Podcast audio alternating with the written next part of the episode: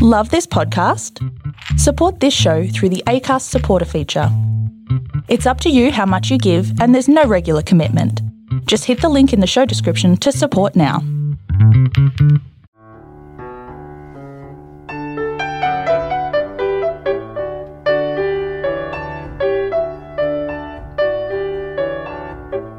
Departure, a short story written and narrated by Robert Fairhead from the Tall and True writers' website.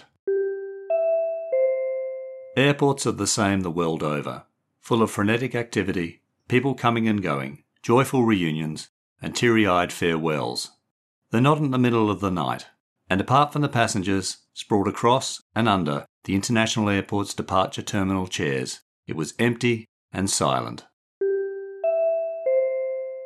Declan blinked open his eyes and looked around when the electronic beeps woke him, heralding another announcement on the public address system. It wasn't in English, but he deduced from the downcast faces of the locals his flight was further delayed. Across from Declan, the bickering German backpackers had separated. Klaus was wedged in a far corner, fast asleep, and Britta sat on a chair, gazing at Declan with bleary eyes. Did you understand that? she asked, in a deep accented English. No, I don't speak the lingo, Declan replied, rising to sit on the floor. But the locals don't seem happy, so I reckon we're stuck here a bit longer. Scheisse, Britta muttered. Declan was not a linguist, but he'd picked up a few polite and impolite foreign words on his travels. Yeah, he agreed. Scheisse. Declan had met the German couple on the coast. Tensions were high in the region, and few tourists risked the resorts. But hardcore backpackers, like Declan and the Germans, were drawn to its legendary beaches, sunsets, and hash. You and Klaus fighting again? Declan asked. Ja, Britta replied, pausing to sip from a plastic bottle of spring water. We're always fighting. That's a shame, Declan said with feeling. He and the Germans had been the only tourists at the deserted coastal resort, and Declan had enjoyed their company. But Britta and Klaus's arguments were frequent and loud and hard to block out, even with the legendary hash, and they reminded him of his last days with Molly. Travelling can do that to you, Declan reflected. I think everything has a natural ending, Britta mused philosophically, including relationships. Declan recalled his hash heightened debates with the Germans about the environment, poverty, and other pressing world problems. They were an earnest couple, even when they weren't shouting at each other.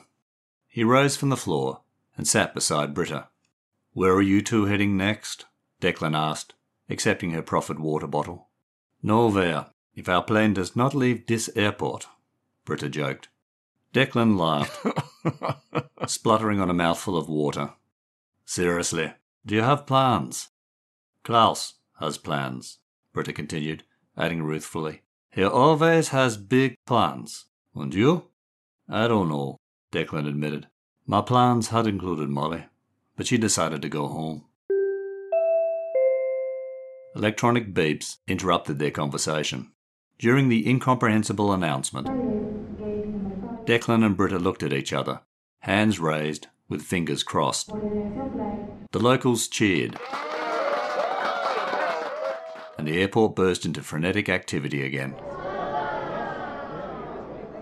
Declan smiled at Britta. He noticed Klaus standing and stretching in the corner, and then he felt Britta's deep voice breathing in his ear. Remember, everything has a natural ending, she repeated. Relationships and plans. Hi, I'm Robert Fairhead from Tall and True Short Reads and the Tall and True Writers website. The Australian Writers Centre moved their 500 word short story writing competition, Furious Fiction, from monthly to quarterly in 2022. As I admitted in the introduction to my second short story collection, 12 Furious Months, I'm addicted to writing short stories. So, to help me cope with the loss of my regular hit, I decided to attempt unofficial Furious Fictions on the off quarterly months. And thankfully, the Writers Centre's website has an archive from which to randomly select briefs. In January 2022, following the usual Furious Fiction rules and deadline, I wrote my first unofficial short story, The People Were Happy, And for February, I selected an airport brief from September 2018 for my second attempt. The entire story had to take place in an airport, include the word spring or plural, and the phrase, it was empty. Part of my furious fiction writing routine is formulating plots and characters while walking my dog, and this worked well for me on our Friday evening and Saturday morning walks. By the time I sat down to write the first draft, I had Declan and the German couple in the terminal with their fellow delayed passengers. And as the story developed, I added Declan's absent girlfriend, Molly.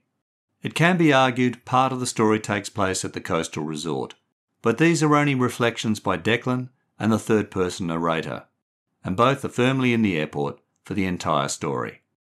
Anyone who spent an unscheduled late night in an airport departure terminal will recognise the phrase, it was empty, and backpackers and other regular travellers will know the importance of staying hydrated with a bottle of spring water.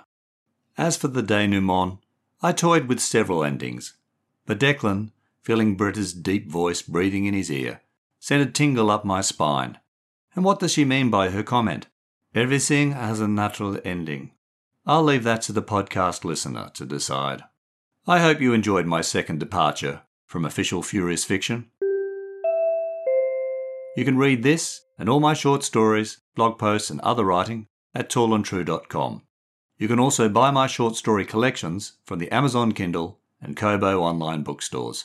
Links are available in the show notes.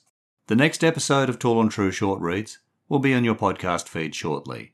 In the meantime, please check your feed or the podcast website, tallandtrueshortreads.com, for earlier episodes from seasons 1 and 2. And follow or subscribe to the podcast and rate and review it via your favourite app. Doing so helps me share my writing with other listeners. You can support this podcast by making a small one off or regular donation via the ACAST supporter page. You'll find a link in the show notes.